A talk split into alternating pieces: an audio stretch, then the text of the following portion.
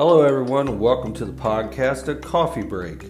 Tonight, we're going to discuss the assassination of John F. Kennedy, John Fitzgerald Kennedy, 35th President of the United States. Uh, before we go into that, though, I'd like to make uh, thing. I actually made a mistake yesterday in the podcast, yesterday's podcast. Uh, I said that uh, George Bush Sr. Uh, owned Bell Helicopter. That's uh, that was wrong. Lyndon B. Johnson uh, was the one who owned Bell Helicopter during that time. He, of course, he was head of the CIA. Uh, George H.W. Bush was head of the CIA the time that Kennedy was assassinated. Um, anyways, uh, just wanted to put a note to that. Uh, that I was uh, got my uh, thing wrong that I looked online. Okay, uh, getting on with this here. Uh, John Fitzgerald Kennedy was the 35th president, 35th president of the United States, and he was assassinated on November 22nd, 1963, at 12:30 p.m. Central Standard Time in Dallas, Texas. Uh, he was riding in a presidential motorcade through Dealey Plaza. Kennedy was riding with his wife, Jacqueline, Texas, Jacqueline, uh, Texas Governor John Connally, and Connally's wife Nellie, when he was fatally shot by former U.S. Marine Lee Harvey Oswald, firing an ambush from a nearby building. Governor Connally was seriously wounded in the attack. Uh, the motorcade rushed to Parkland Memorial Hospital, where President Kennedy was pronounced dead about 30 minutes after the shooting. Connally recovered from his injuries. Okay, uh, we're gonna we're gonna dive deep into this uh, situation here. Um, I was watching something on YouTube uh, this afternoon. Uh, this uh, gentleman who is, who is a former uh, Secret Service agent for the United States government. Um, before that shooting, uh, I guess the book depository is where the main shot came from. But what he was saying is that he was one of the uh, Secret Service agents that was riding on the back of the motorcade. And uh, he uh, heard one of the shots fired. He seen Kennedy uh, stomp down, like he kind of passed. Like, well, first he saw him hold his neck because he knew he had been hit. He rushed around to try to uh, get to Kennedy. Uh, by that time, the other shot was fired. I believe there's probably more than three. Sh- there was probably three shots that got fired. Um, but uh, yeah, he rushed to try to get to Kennedy for the second shot. Was actually firing the first shot. He actually said that he turned around, but all he could see was the presidential motorcade. Uh, he didn't actually see basically where the shot was fired at, but he just saw when uh, Kennedy got hit. And at that time, when Kennedy got hit, he tried to go from the back to the front to try to to get to the president. Uh, by that time, the second uh, shot had been fired. Okay, uh, Lee Harvey Oswald. They said he was the one that did the main firing of this. Uh, I think there's more to it than that. I think it could have been a good. I think it's to this day. I still think it was a is a, a government cover up. Uh, he had to be there. Had to be more than just uh, one person that fired them shots. Uh, and one thing, it doesn't really make any sense. Uh, that day, what he had also told me that Secret Service agent also told told us on that on that YouTube video is that he said that the president wanted to leave the top off. I guess had like one of those uh, bubble type tops that you could that you could put on there. Uh, it was a see like a see through type glass kind of thing. And uh, he's told the Secret Service that he wanted to leave that down. He said under no circumstances that's to be raised be put on less. The wind's blowing. And there was something else that he said, but I can't remember what they said. Uh, all he said was, he said that, but he said, uh, if the wind is blowing, make sure you put it up for my wife's sake. Uh, but anyways, everything was calm. I guess the wind was calm that day, so they decided to keep it to keep it down, the top off. And uh, another thing, I can't figure out why they would go down to a Pacific route. They could have actually went to another route that would have rerouted around, but they decided to go down this certain type route. Now, could that have been a, gov- government cover up? Where they were supposed to go down a certain one and they decided to detour and go down to a different one. Uh, it said here Oswald was arrested by the Dallas Police Department 70 minutes after the initial shooting. Oswald was charged under Texas state law with the murder of Kennedy as well as that of Dallas policeman J.D. Tippit, who had been fatally shot a short time after the assassination at 11:21 a.m. November 24, 1963, as live television cameras were covering his transfer from the city jail to the county jail. Oswald was fatally shot in the basement of Dallas Police Headquarters by Dallas nightclub operator Jack Ruby. Also, Oswald was taken to Parkland Memorial Hospital where he soon died. Ruby was convicted of Oswald's murder, though it was later overturned on appeal, and Ruby died in in prison in 1967 while waiting a new trial. Now, it's amazing that you have one person. Okay, we look at Oswald, right? Oswald had to know more than, you know, just killing the president. He had to know more uh, thing because for Jack Ruby to knock him off too. So uh, it, it's all a conspiracy somewhere down the road. I'm sure eventually we're going to know the truth about this whole situation. But um, it's weird that you have, you know, uh, Oswald gets knocked off by Jack Ruby, and Jack Ruby's a nightclub operator. Uh, don't know too much about Jack Ruby. I never studied too much about him. But it says here after a 10 month investigation, the Warren Commission concluded that Oswald assassinated Kennedy, that Oswald had acted entirely alone, which I don't believe that. I don't believe Oswald acted entirely alone. Jack Ruby had something to do with this. Somebody told Jack Ruby to knock Oswald off, so it's it's somewhere up a line somewhere. Why would they tell Jack Ruby to knock Oswald off? And all of a sudden, now Jack Ruby dies in prison while waiting trial or waiting to go to a new trial. Um, it says, you know, it says here, uh, I, I don't. I don't think he acted alone. He had he had other people that was telling him what to do, pull a trigger somewhere. Uh, maybe it was somebody in his own administration, and Kennedy's administration, that uh, you know that told him exactly where to stand at, exactly which way we're going, you know, because how are they going to know exactly which way they're going and where to, where to place somebody to fire a shot? So somebody had to tell him exactly where to stand and to fire that shot at the specific time. Uh, I don't believe I, I don't believe he acted alone. I really don't. Kennedy was the eighth and most recent U.S. president to die in office, and the fourth following Lincoln, Garfield, and McKinley to be assassinated. Vice President Lyndon B. Johnson automatically assumed the presidency upon Kennedy's death. It says here a later investigation, the United States House Select Committee on Assassinations agreed with the Warren Commission that the injuries that Kennedy and Connally sustained were caused by Oswald's three rifle shots. But they also concluded that Kennedy was probably assassinated result of a conspiracy. Now, see, I didn't mention again a conspiracy. As analysts of a audio recording pointed to the existence of an additional gunshot and therefore a high prof- probability that two gunmen fired at the president, which I believe that. I still think two gunmen fired at the president.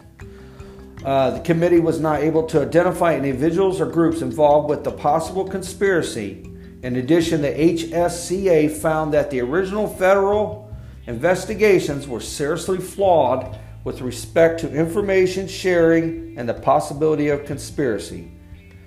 Uh, as, re- as recommended by the HSCA, the acoustic evidence indicating conspiracy was re examined, and rejected. Now it sounds like to me somebody's trying to hide something in the in the in the United States government. Uh, because why are they? They say now they say everything was flawed. Before it was automatic, you know, you're guilty, you did it all, and now everything's saying everything is flawed. It says here in of the investigative, investigative reports determining that reliable acoustic data do not support a conclusion that there was a second gunman. The U.S. Justice Department concluded active investigations and stated that no evidence can be identified to support the theory of a conspiracy in the assassination of President Kennedy. Now, I, I, I don't believe that. I still think there was a second gunman, and I'm still going to believe there's a second gunman to this. Because one thing is, you got one shot and then another shot. So if one guy's okay, the, the rifle that he had, it would have took a little bit of time to log in another, to put another one in, because it was like click, click, click, click. It's not like the guns they have today, you know, not like a, a 9 millimeter or something like that. You just go pop, pop, pop, pop, or 45.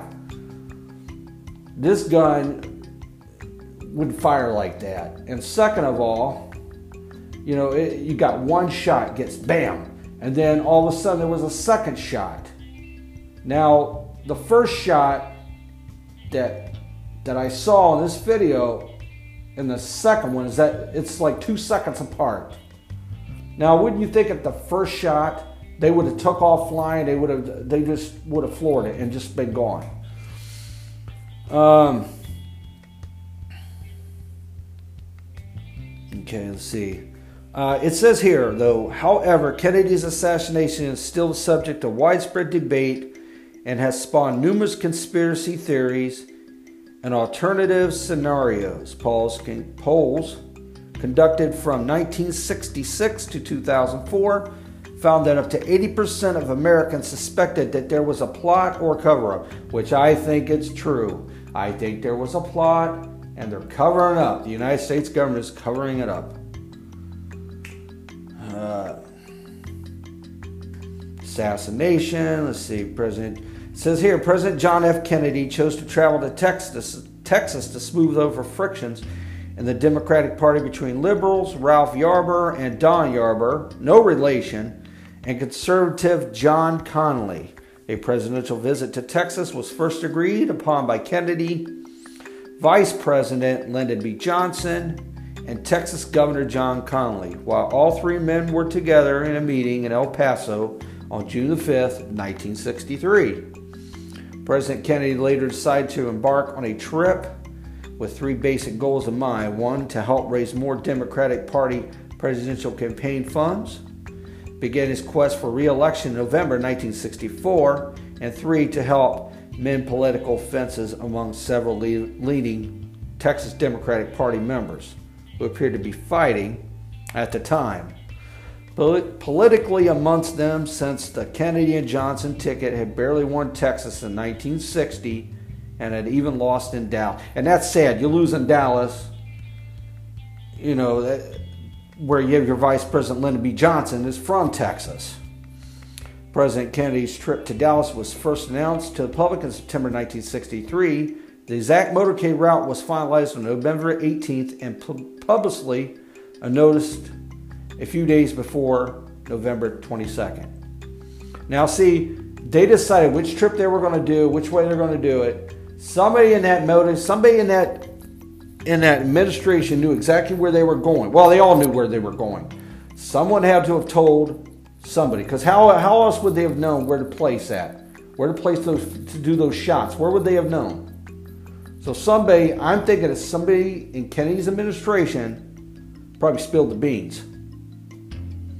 Uh, you know, they have their route to Dealey Plaza which they could have went another way around, but they didn't. They decided to go this one particular route. Um, man, I tell you, it's something else. Uh, on one of the one of the pictures here that I see, it says photo of the presidential limousine taken down, taken between the first and second shots, They hit President Kennedy. Kennedy's left hand is in front of his throat, and Mrs. Kennedy's left hand is holding his arm. See, that is what I was. What he explained earlier on that video was, you know, he he tried to get to the president. He tried his best to get to the president when he when he saw that shot. When Kennedy was hit and holding his throat, he tried his tried his best to get to the president. Um, Polaroid photo by Mary Moorman taken a fraction of a second after the fatal shot.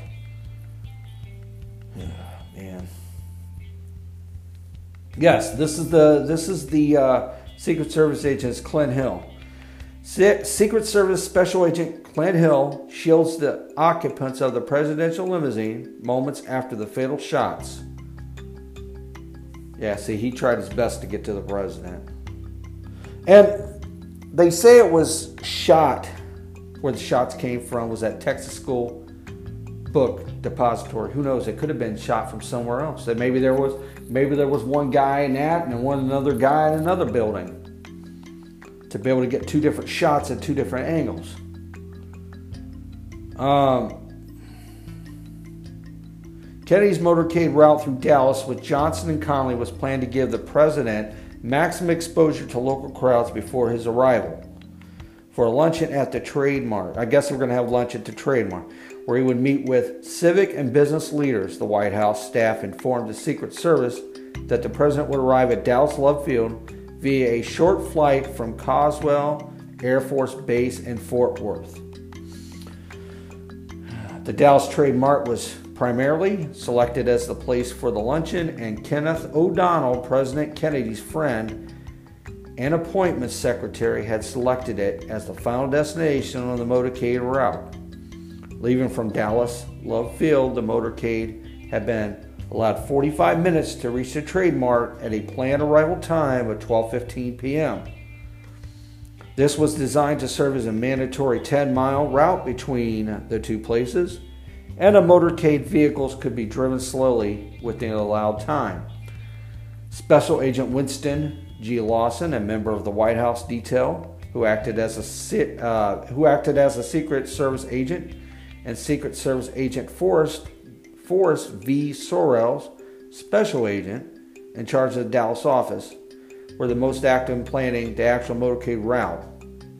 On November 14th, both men attended a meeting at Love Field and drove over the route that Sorrells believed was best suited for the motorcade.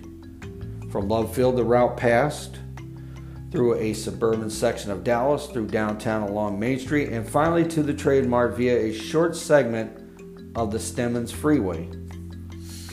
The president had planned to return to Love Field to depart for a fundraising dinner in Austin later that day. For the return trip, the agent selected a more direct route, which was approximately 4 miles or 6.4 kilometers.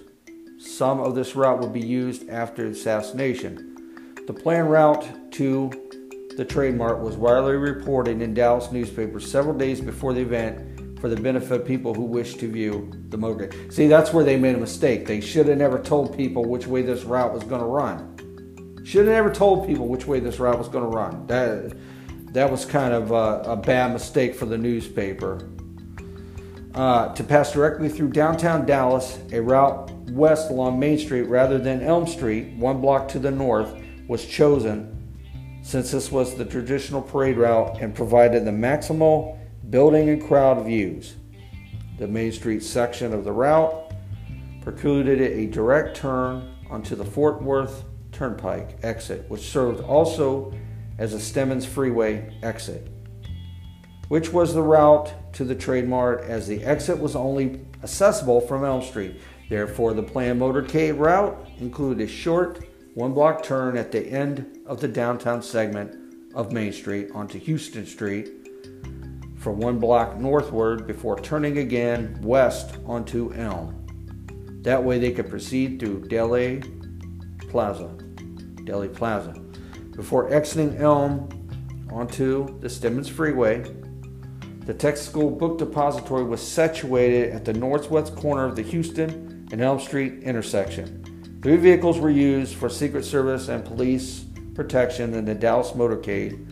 The first car, an unmarked white Ford hardtop carried Dallas Police Chief Jesse Curry, Secret Service Agent Win Lawson, Sheriff Bill Decker, and Dallas Field Agent Forrest Sorrells. The second car, a 1961 Lincoln Continental convertible, was occupied by driver Agent Bill Greer, SAIC Roy Kellerman, Governor John Connally, Nellie Connally, President Kennedy, and Jackie Kennedy. The third car, a 1955 Cadillac convertible, codenamed Halfback, contained driver Agent Sam Kinney, ATSAIC Emory Roberts, Presidential Aides Ken O'Donnell and Dave Powers, Driver Agent George Hickey, and PRS Agent Glenn Bennett. Secret Service agents Clint Hill, Jack Ready, Tim McTire, and Paul Landis rode on the running boards. On November 22nd, after a breakfast speech in Fort Worth, where President Kennedy had stayed overnight after arriving from San Antonio, Houston, and Washington, D.C. the previous day, the president boarded Air Force One, which departed at 11:10 a.m and arrived at Love Field 15 minutes later at about 11:40 a.m. The presidential motorcade left Love Field for the trip through Dallas, running on a schedule about 10 minutes longer than the planned 45 due to crowds. Big crowds. Estimated 150,000, 200,000 people, and two unplanned stops directed by the president. By the time the motorcade reached Delray Plaza, they were only five minutes away from their planned destination. Uh, they said the assassination, uh, President Kennedy's open top 1960. See, that's where they made us. They should have covered that up. They shouldn't have had no open top. Um, President Kennedy's open top 1961 Lincoln Continental four door convertible limousine entered Delray Plaza at 12:30 p.m. Central Standard Time. Nellie Connally, the First Lady of Texas, turned around to the president, who was sitting behind her, and committed, "Mr. President, you can't say Dallas doesn't love you, which President Kennedy acknowledged by saying, No, you certainly can't. Those were Kennedy's last words. From Houston Street, the presidential limousine made the planned left turn onto Elm, providing it access to the Stemmons Freeway exit. As the vehicle turned onto Elm, the motorcade passed by the Texas School Book Depository. Suddenly, shots were fired at President Kennedy as his motorcade continued down Elm Street about 80% of the witness recalled hearing three shots. That's what I think. I think uh, I know there was at least two shots that rang out. Um, minority of the uh, a minority of the witnesses recognized the first gunshot they heard as a weapon fire, but there was hardly any reaction to the first shot from the majority of the people in the crowd or those riding in the motorcade. Many bystanders later said that they heard what they first thought to be either a, be a firecracker or the backfire of one of the vehicles shortly after the president had begun waving. Although some close witnesses recalled seeing the limousine slow down, nearly stop, or completely stop, the Warren Commission, based on Zapruder film, Zapruder film, found that the limousine had traveled an average speed of 11.2 miles per hour over the 186 foot feet of Elm Street immediately preceding the fatal headshot. Within one second of each other, Governor Connally and Mrs. Kennedy turned abruptly from looking at to their feet to their left to looking to the right, beginning at Zap Reuter film frames 1.162 point. Connally, like the president, was a world was a World War II military veteran but unlike him, a longtime hunter. Connally testified that he immediately recognized the sound as that of a high power rifle. Then he turned his head and torso rightward, attempting to see President Kennedy behind him. Governor Connally testified he could not see the president, so he then started to turn forward again, turning from his right to his left. The governor also testified that when his head was facing about 20 degrees left of center, he was hit in his upper right back by a bullet that he did not hear get fired. The doctor who operated on Connally measured his head at the time. He was hit as having turned 27 degrees left of center. After Connally was hit, he shouted, Oh no, no, no, my God, they're going to kill us all. Now, let's stop there for a minute. During that time when, when Kennedy, President Kennedy, Kennedy was going to do this and meet meet with the uh, uh, Democratic Party in Texas, there was a lot of hate for President Kennedy. There, there, there was a lot of hate groups that was there President Kennedy. I would have stopped and just turned back around and just left. There's no way I would have. I would even visited Texas if I didn't have to. I would have stepped one foot. I wouldn't have stepped one foot in Texas. Of them hate groups were there. Um, it says Mrs. Connally testified that just after hearing a loud, frightening noise that came from somewhere behind her and to her right, she turned toward President Kennedy and saw him raise up his arms and elbows with his hands in front of his face and throat. She then had heard another gunshot and then Governor Connally yelling, Mrs. Connally, then turned away from Kennedy toward her husband, at which point another gunshot sounded, and both she and the limousine's rear interior were covered with fragments of skull, blood, and brain. According to the Warren Commission and the House Select Committee on Assassinations, Kennedy was waving to the crowds on his right with his right arm upraised on the side of the limo when a shot entered his upper back, penetrated his neck, and slightly damaged a spinal vertebrae and the top of his right lung. The bullet, ex- the bullet exited his throat nearly centerline just beneath his larynx and nicked the left side of his suit tie knot. He raised his elbows and clenched his fists in front of his face and neck, then leaned forward and left. Mrs. Kennedy facing him, then put her arms around him in concern. According to the Warren Commission's single bullet theory, Governor Connally also reacted after the same bullet penetrated his back just below his right armpit.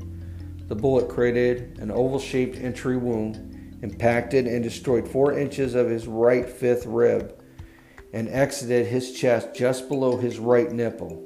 This created a two and a half inch oval shaped air sucking chest wound. The same bullet then entered his arm just above his right wrist and clearly shattered his right radius bone into eight pieces. The bullet exited just below the wrist at the inner side of his right palm and finally lodged in his left inner thigh. The Warren Commission theorized that the single bullet struck sometime between Zapruder frames 210 and 225, while the while the House Select Committee theorized that it struck at approximately zip Zapruder frame 190. According to the Warren Commission, a second shot that stuck that struck the president was recorded as Zapruder film frame 313 dot. The commission made no conclusions as to whether this was the second or third bullet fired. The presidential limousine then passed in front of the John Neely Bryan North Pergola, Pergola concrete structure. The two investigative committees concluded that the second shot to hit the president entered the rear of his head. And that's the one, the second shot is the one you could really see that he had got hit. And you know it you know it was bad at that point. It says here that the House Select Committee placed the entry wound four inches higher than the Warren Commission placed it and passed in fragments through his skull, this created a large, roughly oval hole on the rear right side of the head. The president's blood and fragments of his scalp, brain, and skull landed on the interior of the car, the inner and outer surfaces of the front glass windshield that raised sun visors, the front engine hood, and the rear truck lid. His blood and fragments also landed on the Secret Service follow up car and, and its driver's left arm as well on the motorcycle officers who were riding on both sides of the president just behind his vehicle. uh, Secret Service Special Agent Clint Hill was riding on the left front running board of the follow up car, which was immediately behind the presidential limousine. Hill testified that he heard one shot that is documented in other films and concurrent with Zapruder, frame 308. he jumped off into Elm Street and ran forward to try to get on the limousine and protect the president. Hill testified to the Warren Commission that after he jumped onto Elm Street, he heard two more shots. After the president was shot in the head, Mrs. Kennedy began climbing on out onto the back of the limousine, though she later didn't have any recollection of doing so. Hill believed she was reaching for something, perhaps a piece of the president's skull. He jumped onto the back of the limousine, while at the same time Mrs. Kennedy returned to her seat, and he clung to the car as it exited Dealey Plaza and ac- accelerated speeding to Parkland Memorial Hospital. After Mrs. Kennedy crawled back into her limousine seat, both Governor and Mrs. Connally heard her repeatedly say, They have killed my husband. I have his brains in my hand. Mrs. Kennedy recalled all the ride to the hospital. I kept bending over him, saying, Jack, Jack, can you hear me? I love you, Jack. I kept holding the top of his head down, trying to keep the brains in. And it says Governor Connally and a spectator wounded. Governor Connally was riding in the same limousine in a seat directly in front of the president and three inches more to the left than Kennedy. He was also ser- seriously injured but survived. Doctors later stated that after the governor was shot, his wife pulled him onto her lap, and the resulting posture helped close his chest, front chest wound, which was causing air to be sucked directly into his chest around his collapsed right lung. James Tague was a spectator and witness to the assassination. He received a minor wound to the right cheek while standing 531 feet away from the depository sixth floor window, 270 feet in front of and slightly to the right of President Kennedy's head facing direction, and more than 16 feet below the top of the president's head. Tague's injury occurred when a bullet or bullet fragment with no copper casing struck the nearby Main Street South curb. A deputy sheriff noticed some blood on Tague's cheek, and Tague realized that something had stung his face during the shooting. When Tague pointed to where he had been standing. The police officer noticed a bullet smear on a nearby curb. Nine months later, the FBI removed the curb analysis revealed metallic residue consisted with that of the lead, lead core in Oswald's ammunition. Tague testified before the Warren Commission and initially stated that he was wounded on his cheek by either the second or third shot of the three shots that he remembered hearing. When the Commission Counsel pressed him to be more specific, Tague testified that he was wounded by the second shot. All right, here's um, the aftermath of everything.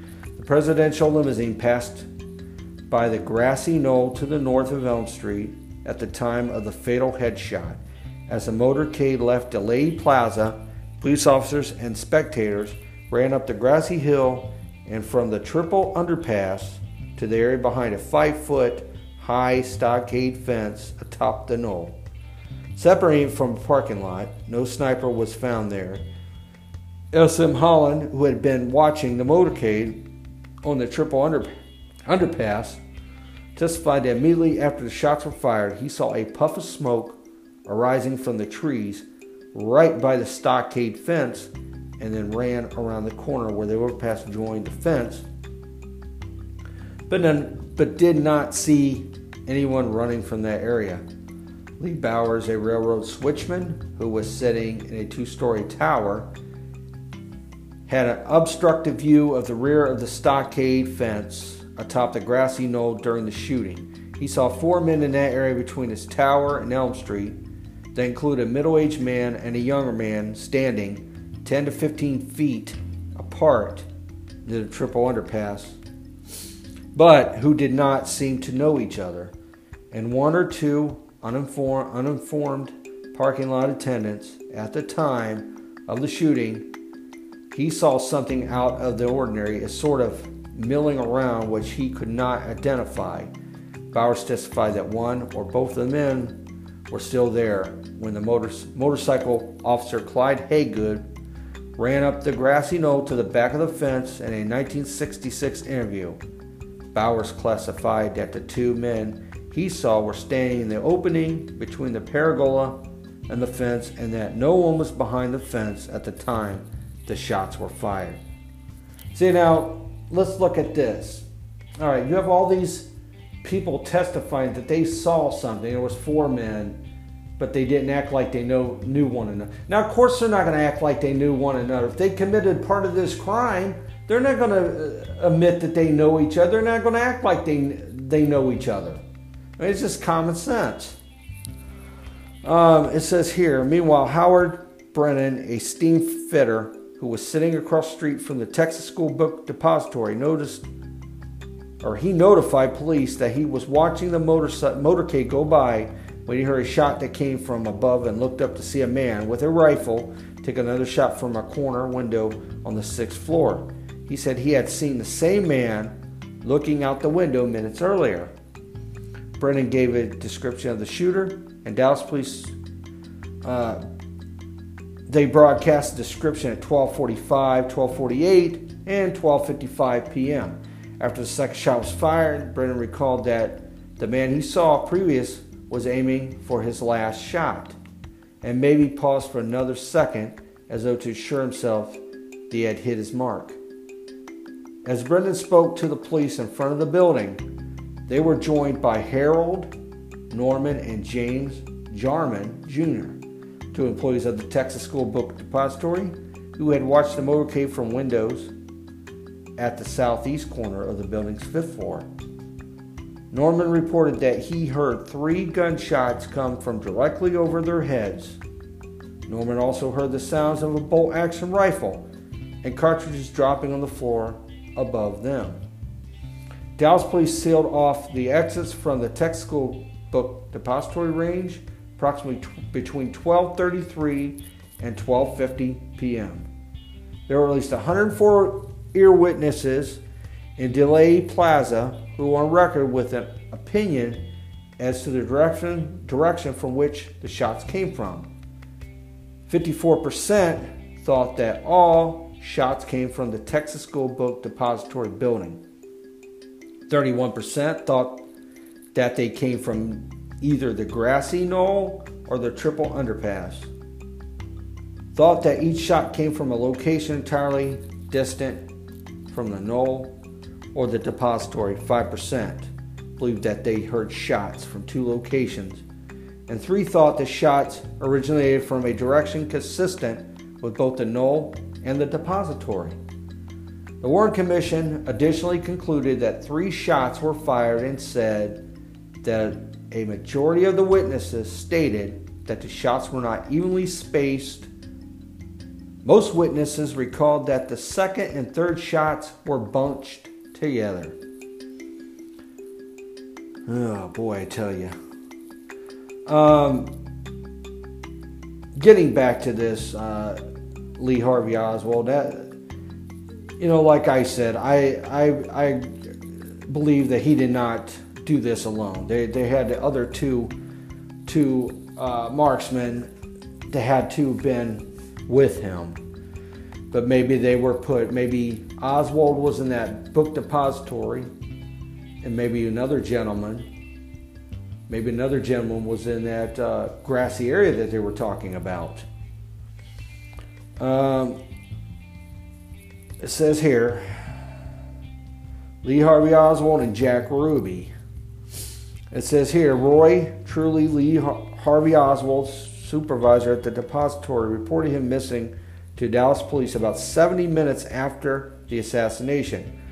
Oswald was arrested for the murder of Dallas police officer J.D. Tippit, according to witness Helen Markham. Tippit had spotted Oswald walking on a sidewalk in the residential neighborhood of Oak Cliff, three miles from Dealey Plaza. Officer Tippit had earlier received a radio message that gave a description of the suspect being sought in the assassination, and he called Oswald over to the patrol car. It says uh, Markham testified that after an exchange of words, Tippit got out his car and Oswald shot him four times. Multiple witnesses saw a man they identified as Oswald shoot Tippit or flee the scene after emptying the bullet casing from his gun. Oswald was next seen by shoe store manager Johnny Brewer, ducking into the entrance enclave of his store. Suspicious of this activity, Brewer watched Oswald continue up the street and slip into the nearby Texas Theater without paying. Brewer alerted the theater's ticket clerk, who telephoned the police at about 1:40 p.m. According to M.N. McDonald, who was one of the arresting officers, Oswald res- resisted arrest and was attempting to draw his pistol when he was struck and forcibly restrained by the police. He was charged with the murders of President Kennedy and Officer Tippit later that night. Oswald denied shooting anyone and claimed he was a patsy who was arrested because he had lived in the Soviet Union. Well, let's see. Okay, earlier talking about last night I was talking about uh, uh, the UFO uh, conspiracy theories. Well, they were saying that Kennedy had something to do with the Russians. They were trying to build uh, uh, supersonic jets and all this all this mess and stuff. Um, and if he was Oswald was uh, had lived in the Soviet Union, well, maybe they maybe that was the cause that he uh, he figured he had to do to kill the president. You know, maybe the Russians didn't like the president. Maybe they didn't like Kennedy. Oswald's case never came to trial. Two days after the assassination, as he was being escorted to a car in the basement of Dallas Police Headquarters for the transfer from the city jail to the county jail, Oswald was fatally shot by Dallas nightclub owner Jack Ruby. The incident was broadcast live on American television at 11:21 a.m. Central Standard Time on Sunday, November 24th.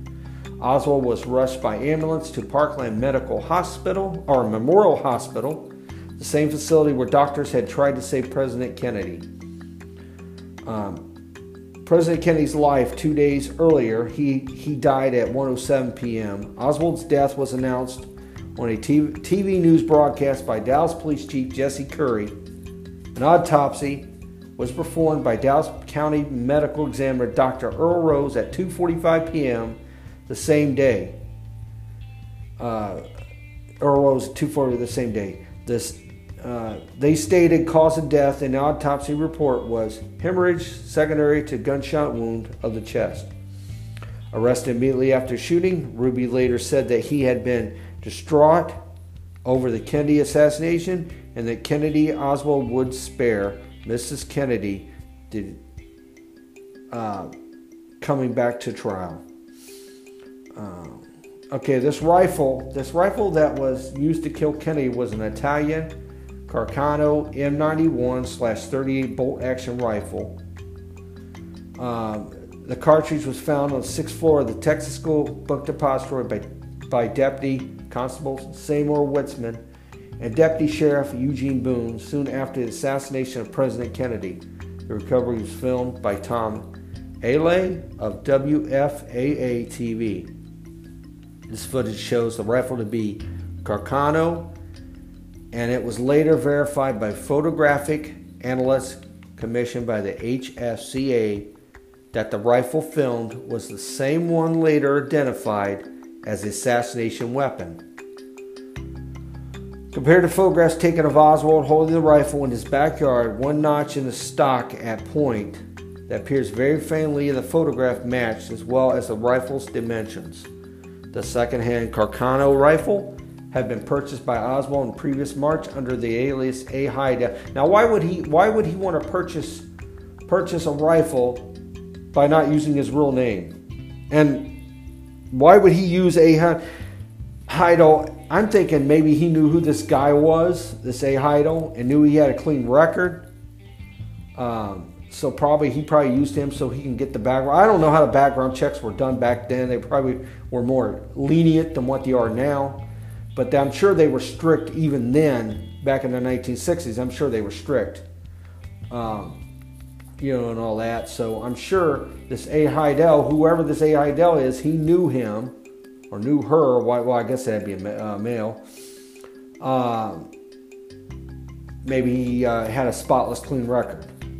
Okay, and it says, and delivered to a post office in Dallas where Oswald had rented a post office box. According to the Warren Commission report, a partial palm print of also Oswald was also found on the barrel of the gun, and a tuft of, fiber, tuft of fibers found in a crevice of the rifle was consistent with the fibers and colors of the shirt Oswald was wearing at the time of his arrest.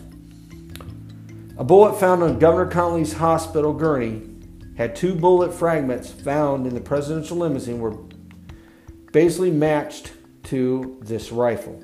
President Kennedy declared dead in the emergency room. The staff at Parkland Hospital's trauma, trauma room, who treated President Kennedy, observed that his condition was meaning that he had no chance of survival upon arriving at the hospital. George Burkley, the president's personal physician, stated that at a gunshot wound to the skull was a cause of death. Burkley signed President Kennedy's death certificate. Um, the president was pronounced dead at 1 p.m. Central Standard Time after all heart activity had ceased. Father Os, Os uh, Father uh, Huber administered the last rites of the Roman Catholic Church. Father Huber told the New York Times that the president was already dead by the time he arrived at the hospital, and he had to draw back a sheet covering the president's face to administer the sacrament of extreme communication. President Kennedy's death was officially announced by White House Acting Press Secretary Malcolm Kilduff at 1:33 p.m. Central Standard Time. Kidloff was acting press secretary on the trip because Pierre Salinger was traveling to Japan with half the cabinet, including Secretary of State Dean Rusk. Governor Connally, meanwhile, was taken to emergency surgery where he underwent two operations that day. Members of the president's security detail were attempting to remove Kennedy's body from the hospital when they briefly scuffled with Dallas officials, including Dallas County Coroner Earl Rose, who believed that he was legally obligated to perform an autopsy before the president's body was removed. Secret Service pushed through, and Rose eventually stepped aside. The forensic panel of the HSCA, of which Rose was a member, later reported that Texas law indicated that it was the responsibility of the justice of the peace to determine the cause of death, as well as the necessity of whether an autopsy was needed to determine the cause of death. Terry Ward, a justice of the peace in Dallas County, signed the official record of inquest as well as a second certificate of death. A few minutes after 2 p.m., Kennedy's body was taken from Parkland Hospital to Love Field. His casket was then loaded onto Air Force One through the rear door, where it remained at the rear of the passenger's compartment in place of a removed row of seats. Johnson had accompanied Kennedy to Dallas and was riding two cars behind the president in a motorcade. The new president refused to leave for Washington without Kennedy's remains and his widow. At 2:38 p.m. Central Standard Time, Lyndon Johnson, with Jacqueline Kennedy at his side, took the oath of office administered by federal judge Sarah T. Hughes on board Air Force One shortly before departing from Love Field for the flight back to Washington, D.C. Um, it says the autopsy was performed at the Bethesda Naval Hospital in Bethesda, Maryland. The procedure began at around 8 p.m. and ended at about midnight.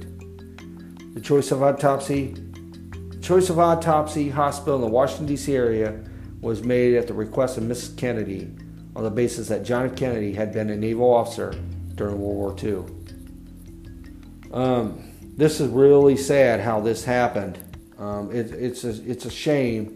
It's a shame that somebody tried to do something good for the United States, keep this country as a whole, and his life was was uh, was taken at an early age. It's it's it's it's sad. It really is. Um, it said the state funeral took place in Washington, D.C. during the three days that followed the assassination. The body of President Kennedy was flown back to Washington, D.C. and placed in the East Room of the White House for 24 hours. On the Sunday after the assassination, his coffin was carried on a horse-drawn pushed on KSN to the United States Capitol to Lyon State. Throughout the day and night, hundreds of thousands of people lined up to view the guarded casket. Representatives from over 90 countries attended the state funeral on Monday, November 25th. After the Mass at St. Matthew's Cathedral, the president was laid to rest 2.7 miles from the White House at Arlington National Cemetery in Virginia. Uh, and uh, I tell you what, it says here that no radio or television stations broadcast the assassination live. Most media crews did not ride with the motorcade, but were insisted waiting at the Dallas Trade Mart in anticipation of President Kennedy's arrival there. Members of the media who were with the motorcade were riding at the rear of the of the procession. Dallas police were recording the radio transmissions over two individual channels. you know, I tell you, it's sad. It really is sad. Um, I hope everybody enjoyed uh, this podcast this evening. I want to thank everybody for stopping in and listening to this podcast of Coffee Break. Everybody have a good night. Thank you for stopping by and good night.